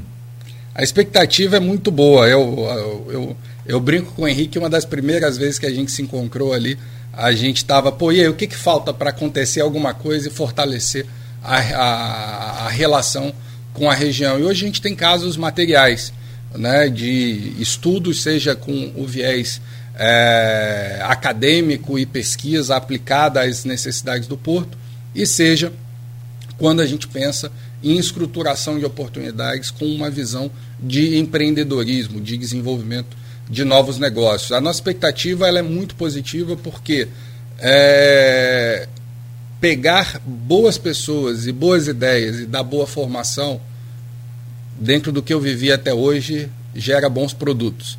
Então é, é isso que a gente está trabalhando. O professor é, Henrique tem a, a, a função de desenvolver boas pessoas com boa formação, né? E a gente busca, do nosso lado, contribuir com elementos que gerem exposição e ambiente de aplicação dessas tecnologias, dessas é, iniciativas que estão sendo desenvolvidas na região, e quer muito ser a plataforma de teste e de escalabilidade, né, de potencialização de aplicação em outras regiões desses produtos. Então a gente é, enxerga aí de uma maneira bastante rica, com a colaboração direta do Sebrae e com a participação de todos os agentes aí de transformação da inovação aqui da região que a gente atua. Meu caro Vinícius, muito obrigado. O Arnaldo já fechou, agradeceu a você, agradeço aqui em nome de toda a equipe. Obrigado pelo carinho de estar conosco aqui, passando as informações, respondendo aos ouvintes, aos integrantes aqui do grupo de WhatsApp. Sucesso sempre para você. Todos nós. Programa de hoje que tem na bancada o jornalista Arnaldo Neto. Pesquisa realizada presencialmente pelo Instituto Quaeste. Acaba de sair aí, hein, Arnaldo? É, para... Governo do Estado do Rio de Janeiro, Genial Quaeste no Rio. Sem garotinho, Castro lidera e Freixo fica em segundo. Então, não vi os números aqui não, mas aí já não está mais em empate técnico, seria isso? Fora não, da margem. É, não está mais, Arnaldo? Fora da margem, segundo a Genial Quaeste, embora um resultado ainda muito apertado. Segundo pesquisa do pesquisa encomendada aí da Genial Quaeste, É, realizada entre os dias doze e quinze de julho, eu acho que tem um erro aqui na matéria, deve ser é, doze e quinze de agosto, é matéria agosto, do portal é. U O L, né, provavelmente deve ter sido doze e quinze de agosto, e aponta Cláudio Castro com vinte e cinco por cento das intenções de voto, Marcelo Freixo com dezenove por cento e Rodrigo Neves com seis por cento. É, esse cenário dá margem de erro de dois vírgula cinco por cento, então se a gente tira e faz o cálculo para mais e para menos, está fora da margem de erro, Castro liderando no primeiro turno. Tem um outro cenário sem o ex-governador. E o ex-governador Wilson Witzel pontua com dois por cento, tá? Vou passar aqui o quadro geral. Rodrigo Neves seis por cento, Ciro Garcia quatro por cento, Paulo Ganime dois por cento, Juliette Pantoja dois por cento, Eduardo Serra dois por cento e Wilson Witzel dois por cento, e Luiz Eugênio Honorato do P C O não pontuou na pesquisa.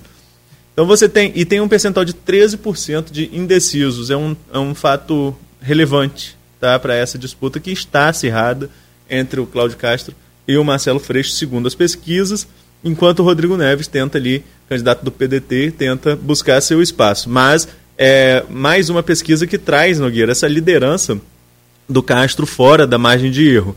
Tem um segundo cenário sem o governador, ex-governador Wilson Witzel, ex-governador cassado, que provavelmente vai ter seu registro de candidatura indeferido, né? Já houve ali provocação do Ministério Público em relação a várias questões. A própria Justiça Eleitoral cobrou certidões do Witzel que não foram apresentadas, questão de elegibilidade. Então ali ele tem, vai ter muita dificuldade para conseguir registrar a candidatura. E teria dificuldade também, devido a todo o escândalo, para emplacar, na minha opinião, né, uma candidatura que se sustentasse, que pudesse disputar O, o voto lá na frente. Nesse cenário sem o Witzel, chama a atenção também que não há alteração. Castro continua com vinte e cinco e Freixo continua com dezenove, ou seja, quem vota no Witzel não vota em nenhum dos dois que lideram a corrida. Neves subiu um pouquinho, ganhou um ponto percentual aí na pesquisa, o Eduardo Serra também cresceu um pouquinho nesse cenário. Os indecisos continuam em treze por cento, Nogueira. É, agora, é, você tem aí... É, é... dois quadros também que eu quero colocar para você analisar, por favor. É, o que se fala muito aqui, e a Luísa sempre comenta muito isso, é que o, o, o Freixo, ele tem o teto baixo e o piso alto, né? É exatamente assim, né? Então, ou seja, ele consegue chegar a um, a um determinado número de eleitores, mas tem uma rejeição muito grande, e, e a gente está vivendo aí um momento de disputas polarizadas, onde a rejeição vai ser talvez decisão quase que no primeiro turno, não sei, de, depende do eleitor, é, a rejeição de um ou de outro, isso na, na nacional, que são duas grandes rejeições, tanto a de Bolsonaro quanto a de Lula. Mas trazendo aqui para o estado, se por um lado o Freixo tem essa dificuldade na rejeição, por outro, o... eu não via os números de agora da Quaest quanto à rejeição do Castro. Mas ele tem uma outra dificuldade, que apesar de ser governador, todo mundo sabe a história, ele era vice de Witzel, né, assumiu após o, a cassação do, do Witzel, e ele é pouco conhecido no estado. Para muita gente que vive o dia a dia da política, Arnaldo, mas como que é pouco conhecido? O cara é governador. Muita gente, a população está preocupada com o dia a dia dela, está trabalhando, está correndo atrás, não fica só acompanhando igual a gente que vive aqui, bastidores, e tenta, né, acompanhar o máximo de notícias para poder levar para o ouvinte o que está acontecendo. E lá o ouvinte se vira aí em quem você vai votar. Não é absolutamente problema nosso. Para eu votar no meu candidato já está difícil de escolher. Então, o que, eu, o que eu pergunto a você, como vencer essas duas dificuldades? O Freixo, agora inclusive já mudou até a opinião sobre drogas, é, que tem uma rejeição alta, e o Cláudio Castro, que é muito desconhecido. Ser desconhecido é melhor, né, Nogueira? A rejeição é muito mais de, é, delicada. Ser desconhecido, você tem um campo Boa. de entrada que as pessoas... Para você se apresentar... Agora, a rejeição, pelo contrário, você, ela impede esse campo de crescimento. Então, é, é, o, o cenário ideal é o candidato leve e desconhecido, porque você tem onde explorar a campanha, você tem o que, o que fazer. Só que o fato de ser governador não deixa o Castro ser um, um candidato tão leve, né? Porque já tem a questão administrativa, é, tem, por exemplo, esse caso do CEPERJ agora, que acaba recaindo sobre a sua campanha, direto ou indiretamente, é, não tem como fugir muito disso. Mas é, é, o Freixo tem caminhado mais para um, para um caminho moderado, digamos assim, né? É, até mesmo pela mudança de partido, saiu do P SOL para o P S B. Tem a figura do Molon, que fez essa articulação, por exemplo, do Freixo junto com a Igreja Católica. O Molon tem uma entrada na Igreja Católica e também entre os evangélicos, né? Então tenta fazer aí essa, essa articulação. Agora, é, o Augusto Campos comenta aqui, o Cláudio Castro tem oitenta e cinco prefeitos dos noventa e dois. É um fator relevante. Você pode subir para oitenta e seis, Augusto, porque nessa lista de oitenta e cinco não tinha assinado boa, ainda o governador, boa. o prefeito de Campos, Vladimir Garotinho. Vladimir. Então, com a saída de Garotinho da corrida, é, Vladimir já reafirmou o apoio a Castro. Então já são oitenta e seis de noventa e dois. E isso também é um fator que pesa e muito. Para onde ele não é conhecido, tem o prefeito como porta-voz para apresentá-lo como, como candidato à reeleição. Mas os números da pesquisa mostram aqui também que é, num segundo turno, num eventual segundo turno, deixa eu só pegar aqui o número exato, no cenário entre Castro e Freixo, está trinta e seis a trinta e dois, com dez por cento de indecisos. A margem de erro da pesquisa é de dois vírgula cinco por cento. Então, aqui no segundo turno tem um empate técnico na, na disputa entre Castro e Freixo, mas há um percentual de dez por cento de indecisos. E chama muita atenção no Rio de Janeiro também, vinte e dois por cento que não pretendem votar. Ou branco, nulo, ou não vai votar. O Rio de Janeiro, a capital, por exemplo, o não voto vence o prefeito. Está virando isso um hábito. E o que acontece na capital acaba reverberando no interior. Então, assim, há uma, uma descrença do eleitor fluminense, do eleitor brasileiro de modo geral, mas do carioca e fluminense, sobretudo, em relação ao processo. As pessoas cansaram. Nós tivemos cinco ex-governadores. Nós temos uma política é, é, que vive estampando o noticiário com casos de corrupção, seja corrupção eleitoral, seja corrupção ativa, passiva, enfim. Nós temos muitos casos desse e acaba, de certa forma, desestimulando o eleitor a confiar, o que é ruim, né? Quando a gente não vota, a gente delega ao outro a escolha do que a gente deveria participar. Mas é, você vê que há um cenário, há um cenário aberto, uma campanha de tiro curto, e nesse ponto aí é uma opinião que outros partilham também, Nogueira, mas que, que, que eu tenho muito claro. O candidato à reeleição é que tem vantagem. O candidato à reeleição é que tem vantagem. Nessa campanha de tiro curto, a pessoa vai no que é mais seguro. O governo tem ações positivas, né? Você falou aí no início do programa, por exemplo, aqui em Campos, sobre segurança presente, que foi um, é, é uma ação acertada, que está dando retorno. As pessoas é, falam, falam bem do programa, você ouve o comércio, você ouve a população na rua, aquela sensação de segurança, na área central sobretudo.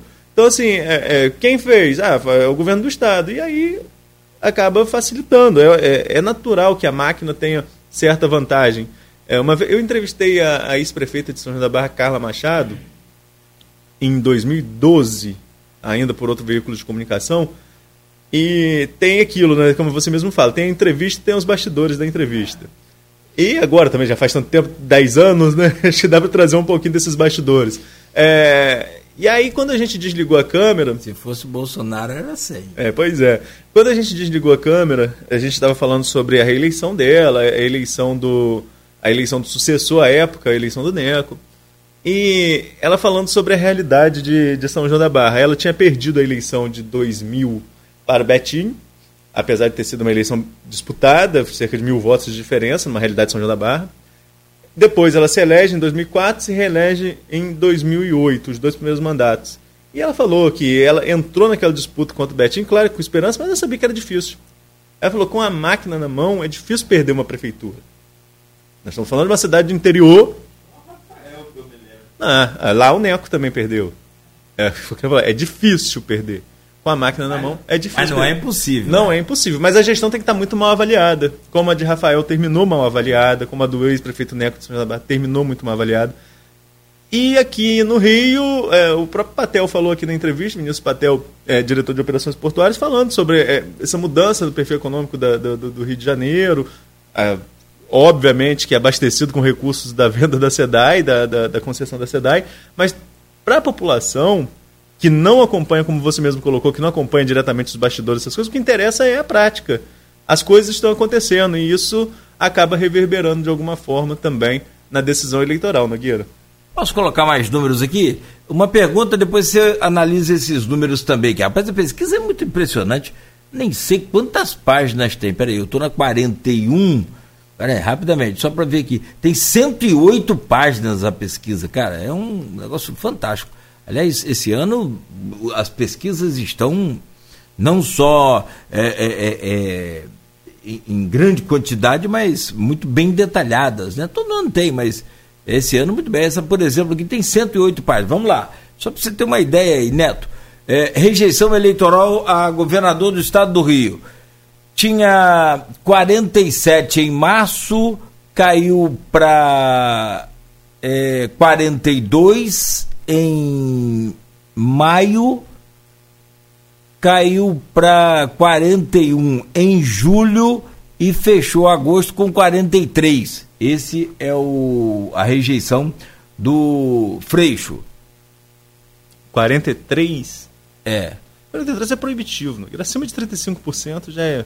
Ok, vem lá, e a, a escalada aí do, do, do, do Cláudio Castro. Vamos lá. Em ma... é, rapaz, que tá tão apagadinho ali.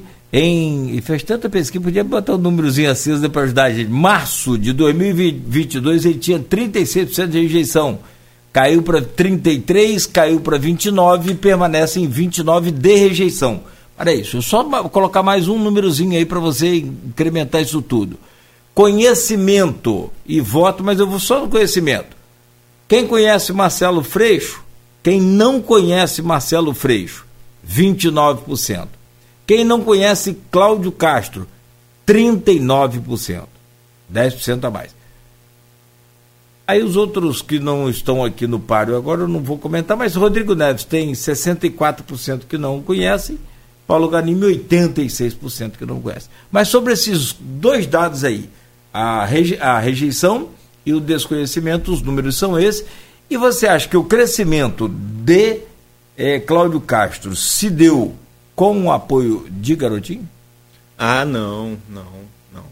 É, Garotinho, a Clarissa falou aqui, tá, em entrevista, o Garotinho ele beliscava voto tanto do eleitor de Castro, eleitor cristão, eleitor conservador, quanto do eleitor progressista que vota no Freixo. Ele beliscava tanto de um lado como de outro, porque acabou oscilando nesses dois campos. O campo progressista, que foi a bandeira do grupo político durante muitos anos, é, com, com um viés vinculado ao social, de políticas assistenciais, importantes, mas às vezes ma- mal utilizadas, né? Então você tem essa realidade.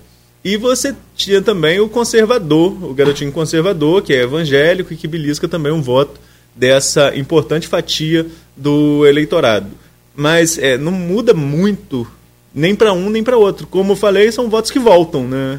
É, no, na minha avaliação. Na minha avaliação, são votos que voltam a esses dois nichos. Agora, a rejeição de, de, de Freixo, desculpa, acima dos quarenta por cento, você traz aí uma questão que a gente costuma falar que é proibitiva. Acima de trinta e cinco por cento é muito preocupante para uma eleição de dois turnos. Porque olha só, exatamente, aí você está você tá disputando um eleitorado que trinta e cinco por cento, mais de, de, de um terço desse eleitorado, não vota em você de jeito nenhum. Então a gente sempre coloca, os principais analistas de pesquisa colocam trinta e cinco por cento como proibitivo já, e acima de quarenta por cento fica ainda mais impossível, fica, fica ainda mais difícil, melhor dizendo. É, impossível nada é em política, de G D feijão até boi pode voar, mas é, fica muito difícil quando você passa dos trinta e cinco por cento. Atípico, por exemplo, é o cenário presidencial, que os dois, os dois que lideram têm mais de trinta e cinco por cento de rejeição, Lula e o Bolsonaro. Vou falar nisso, hoje tem Datafolha nova, né, deve sair a partir das dezoito e quarenta e cinco, segundo o jornal Folha de São Paulo, pesquisa nova da Datafolha. Já vai, já vai computando mais os efeitos do, dos auxílios que ele tem pago, auxílio taxista, Auxílio Brasil... É, já começa a pegar um pouquinho é, mais. E aí vai... a campanha... Porque é, o eleitorado do, do Bolsonaro é um eleitorado ruidoso, que sabe utilizar muito bem as redes sociais, é, e questiona o óbvio. E uhum. torna o questionamento é, tão, tão esdrúxulo, mas vive questionando, questionando, questionando. Pesquisa, por exemplo. Pesquisa não é resultado de urna. Eu falei isso ontem aqui, que treino é treino, jogo é jogo. Então você, então você fica ali questionando a pesquisa para desqualificá-la. Mas o núcleo duro de campanha está atento aos números do Datafolha, porque há um planejamento de diminuir pelo menos essa diferença ainda esse mês. Falávamos isso aqui durante a semana, Nogueira. Que o fim do mês deve pegar efetivamente os reflexos os reflexos dos auxílios que o governo tem disponibilizado. Então, assim, é, é, existe uma expectativa grande hoje para a Datafolha, para tentar ter diminuído essa diferença. Datafolha é o instituto que tem dado maior vantagem a Lula nos números da, da pesquisa. Então, exi- existe uma expectativa muito forte pelo núcleo duro da campanha do presidente Bolsonaro, a reeleição, da campanha e reeleição, pelos números de hoje. Mas os números de hoje não definem a eleição. Daqui até dois de outubro tem muita água para rolar. Uh, na semana que vem, por exemplo, a T V Globo Que outro ponto também que o bolsonarismo critica muito, mas assiste, né? Pantanal, então, regimentou gente, é beça de volta para a televisão. Mas, enfim, é... a T V Globo vai fazer a sua rodada de entrevista. Queira ou não, o Jornal Nacional ainda é o principal telejornal do país. É... Desculpa, rodada de entrevista, né? Entrevista. Que havia um consórcio, é, é, só te interrompendo, o mesmo, o mesmo consórcio que tem acompanhado e que acompanhou, graças a Deus, os números lá, infelizmente, né, altíssimos da Covid. Se não é esse consórcio, a gente não sabia de nada, né? Consórcio da imprensa, eu acho que é o U O L, Datafolha, Globo, Estadão, enfim, eles haviam montado um debate presidencial, né? É, existem vários pools de imprensa, mas é, a Globo vai fazer o dela. A Globo mas, ainda... mas não é debate. Não, porque não. Parece que debate... É... E teve um outro, tem, tem, tem candidato que está dizendo que não vai, aí não seria... Ao debate da Globo, acho difícil que alguém falte. Ao debate da Legal, T V Globo. Tomara, tomara. Que é o último debate. Mas nessas entrevistas aí que você está falando, o que eu soube, e aí eu tenho aqui é, de coluna, não sei se é Lauro Jardim, eu não, não me lembro mais, é muita coisa para ler, eu sei que acaba realmente é, esquecendo, peço desculpas. Mas que o, o Bolsonaro havia exigido que a entrevista com ele fosse no Palácio. Teve sim, e já teve entrevista com um candidato à reeleição de Brasília. Se a gente buscar na memória... Parece que a Globo não aceitou. Isso, isso. A, a Globo já fez com outros presidentes, acredito, acho que com Dilma, se não me falha a memória, em dois mil e catorze, Dilma estava em Brasília. É, mas a Globo exigiu nesse ano, dentro das regras, que o entrevistado estivesse na, no estúdio no Rio de Janeiro. Aí a equipe do Bolsonaro meio que falou da inviabilidade. Depois mandou um e-mail confirmando a presença dele na segunda-feira nos estúdios da T V Globo para entrevista com, com o Jornal Nacional. É uma oportunidade do Bolsonaro falar, e se a gente recordar, foi a oportunidade que ele utilizou lá atrás, por exemplo, para é, propagar aquela questão do kit gay. Foi onde ele falou para o país inteiro em relação àquilo, levando até um livro e... Bonner contestou porque é, é, é uma visão distorcida em relação ao conteúdo, embora essa pauta de costume é muito cara à população brasileira, é, e aí arregimentou, sim, um número de eleitores para ele. Ele sabe usar o, a ferramenta para falar com quem é, tem a mesma ideia que ele. Isso é um mérito. As pessoas falam que é, Bolsonaro, ah, Bolsonaro fala demais, e não sei, mas isso, isso aí não é loucura, é método. É muito claro isso, que é um método de você chegar ao eleitor que faz parte do seu grupo, é falar para o seu nicho eleitoral. Isso, e nesse ponto, estrategicamente, tem que ser até elogiado. É uma estratégia. É claro que, tá, fica claro que isso é uma estratégia eleitoral e faz parte do jogo. Estratégia eleitoral faz parte. Para ganhar uma eleição, você tem que ter uma estratégia. Mas, é, por falar em, só para concluir essa fala sobre pesquisa, Nogueira, em relação ao cenário nacional que a gente está falando agora, passamos do estadual para o nacional, eu acredito... Antes de você passar, posso só fechar aqui de, de, de, de, da pesquisa? Tem cento e dez páginas a pesquisa. Não, deixa eu só fechar então essa questão ah, do, tá. do, do Nacional, que eu queria dizer é o seguinte, Desculpa. essa janela que o, que o Jornal Nacional vai abrir para os candidatos é outro ponto que deve refletir nas pesquisas seguintes. Né? Como eu disse mais cedo, a T V Globo ainda é líder, porque as pessoas, tem até um, umas pessoas aqui da, da região que colocam lá, ah, porque a Globo teve a menor audiência de todos os tempos com o programa X.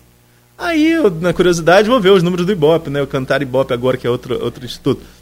A Globo realmente tem o menor número de todos, mas é o triplo do segundo colocado. Então, assim, quer desqualificar, porque o que está acontecendo é uma mudança de perfil, né? E nós estamos vendo isso. Por exemplo, a rádio se adaptando às redes sociais, e hoje você tem diversas plataformas de streaming, você tem acesso à T V fechada. Então, assim, é a menor entre que mais ass... é, a ma... é a maior entre todos que assistem. É duas vezes mais do que a segunda. Que estava ligado de televisão, estava na Globo. E aí, eu, eu sinceramente, é, a, a qualidade da, da Globo é inquestionável. Não tem dúvida sobre isso. Agora, Arnaldo, é, é, se você perguntar a um petista, a um né, é, bolsonarista, enfim... ele vai dizer que é, tanto o petista quanto o bolsonarista ou lulista é, que a Globo são contra eles. Sim, é o que está acontecendo é, na a, Câmara. Aliás, a, a Globo é contra eles. Exato. É, é, é o que está acontecendo na Câmara de Campos, por exemplo. Está é, tendo um debate entre líderes, né, do governo e da oposição, em que cada hora um sobe para falar mal da Globo em relação a quando o seu grupo foi atacado, mas exaltar a Globo em relação às investigações ao grupo contrário. É contra assim, a minha perseguição. É isso, contra é. o outro é um bom trabalho. É um bom trabalho. É, Cláudio Castro apoiado por Bolsonaro. Em quem você votaria com esses apoios? trinta e oito por cento se Bolsonaro subir, ou a subida do palanque, né? E em segundo, Marcelo Freixo, apoiado por Lula, com trinta e quatro por cento. Aí, também, também fora da margem de erro, que é dois vírgula cinco por cento, que eles colocam na Genial Quest, mas... A trinta e quatro por cento está na margem de erro, dá um empate aí. É, é... dois vírgula cinco por cento para lá, dois vírgula cinco por cento para cá, dá... Dá cinco por cento. Hã? Dá, não, mas dá aí, porque, por exemplo, Freixo, Freixo chega a trinta e seis vírgula cinco por cento, Castro chega a trinta e cinco vírgula cinco por cento. Então é um empate técnico. Sim. Aí. trinta e cinco vírgula cinco não é. É, trinta e cinco vírgula cinco, trinta e seis vírgula trinta e oito, é isso mesmo. É, então, é, então dá, tá, desculpa, dá, um, dá, dá empate dá, técnico. Dá um empate técnico. É, mas é outro ponto relevante, Nogueira, já são nove horas e dez minutos para a gente fechar aqui o nosso comentário de hoje, mas já é outro ponto relevante para a campanha fluminense. Talvez nunca antes na história da República recente, pós-redemocratização, né, nunca antes na história da República recente, nos últimos trinta anos aí de redemocratização, é, o apoio presidencial pode influenciar tanto no voto. Mas vamos ver se Lula vai fazer esse palanque todo para Freixo e se Bolsonaro vai fazer esse palanque todo para Castro. Vai influenciar? Vai. Corrigindo o que eu falei, o apoio dos bolsonaros elegeu o Itzel. Isso foi claro em dois mil e dezoito. Mas foi uma onda que talvez nunca vista na política, na política nacional, e que talvez nunca mais se repita, talvez nunca mais se repita, a onda do bolsonarismo de dois mil e dezoito. Mas é, esse ano a disputa em si vai ficar muito é, correlacionada entre Castro com Bolsonaro e Lula com Freixo. Isso para o primeiro turno. Para um segundo turno, eu não sei se isso vai pesar aí tanto. Aí já tem o voto do Ciro, que lá embaixo na pesquisa diz que migra todo para Lula. No estado do Rio. Migra todo não, migra quarenta e um por cento. É, e essa questão... Ah, de... a pesquisa é muito grande, gente. Dá é. até meio-dia isso aqui. E, e é, essa questão de, de transferência de voto, ela é complicadíssima, né? Ela é complicadíssima. Muito. Pega aí a eleição que eu estava nascendo, oitenta e nove. É... Todo mundo esperava o quê? Que os votos de Brizola fossem todos para Lula. E na hora que abriu a urna não foi bem assim. Tanto é que o Collor foi eleito. É, é difícil essa transferência de voto. Difícil. É muito difícil. Agora, para senador, fechando, Romário trinta, Cabo Daciolo dez, Alessandro Molon dez, é, Clarissa aparece bem com oito, cara. E olha que ela entrou agora, com o nome agora na pesquisa. É, Daniel Silveira sete, não sei se ele vai poder ser candidato também, né, tem problema é, com a Justiça Federal, com o S T F, né? Por conta da... De, de, de crime lá que ele cometeu, aquela coisa toda, chegou até a ser cassado, aí teve uma carta de, de anuência lá do presidente e voltou para o mandato, mas parece que continua inelegível, uma coisa assim. Não, a, acho que a carta do presidente não, não, não devolve seu mandato, não, foi a questão da condenação dele que foi anulada. É, é por é que tabela... Ele ia ser, não, é. Por tabela ele ia ser, quer dizer, não chegou, obrigado, Ana. Ele não chegou a ser cassado, mas ia. Ah, mas a questão da inelegibilidade, aí a carta também parece que não, não tem poder sobre isso. Estranho também essa carta. É, André Mas faz parte, da, faz parte do jogo. Eu sou um crítico ao governo Bolsonaro, Nogueira, várias coisas. Mas nesse ponto do Daniel Silveira, por mais que eu discorde do método, é um método que está previsto. Está jogando, aí é jogar dentro das regras do jogo. É assim, é, é, é, é, as regras estão erradas, vamos repensar as regras. Aí ponto. Eu concordo com você. Mas o que ele fez está dentro da regra do jogo. Está dentro da regra. É legal. Exatamente. É imoral? Aí se repensa as regras. Você repensa as regras. Mas está na regra, não pode reclamar. É, então, Romário trinta, Cabo Daciolo dez, Alessandro Molon dez, Clarissa Garotinho oito, Daniel Silveira sete, André Siciliano quatro, Bárbara Cinedino um, Raul Bittencourt, Marcelo Itagiba, Irã Roedel Roedel zero e os outros um. Indecisos e, se eu estiver falando o nome errado aqui, provavelmente esteja, desculpa. Indecisos brancos e nulos, sete. Não pretende votar, vinte e um por cento. É isso, vinte e um por cento. É muito vinte, alto. Você soma vinte e um por cento aí. Mais com sete. Mais sete brancos e nulos já foi aí o, o, o a votação do, do primeiro colocado, né? É, vinte e um. É, praticamente a mesma votação. Então é isso. Mas então, nessa corrida ao Senado também, o Romário leva vantagem de ser o Romário, é, craque da seleção, campeão do mundo pela seleção, em noventa e quatro. Então ele tem maior visibilidade e leva certa vantagem. E já está no mandato, né? Já tem oito anos de mandato. Agora, é, só tem uma cadeira em jogo, tem muita gente nessa corrida ainda. Acho que até o final do registro de candidatura deve ter mudança nesse cenário. Sábado que vem começa no rádio e na televisão a propaganda eleitoral gratuita.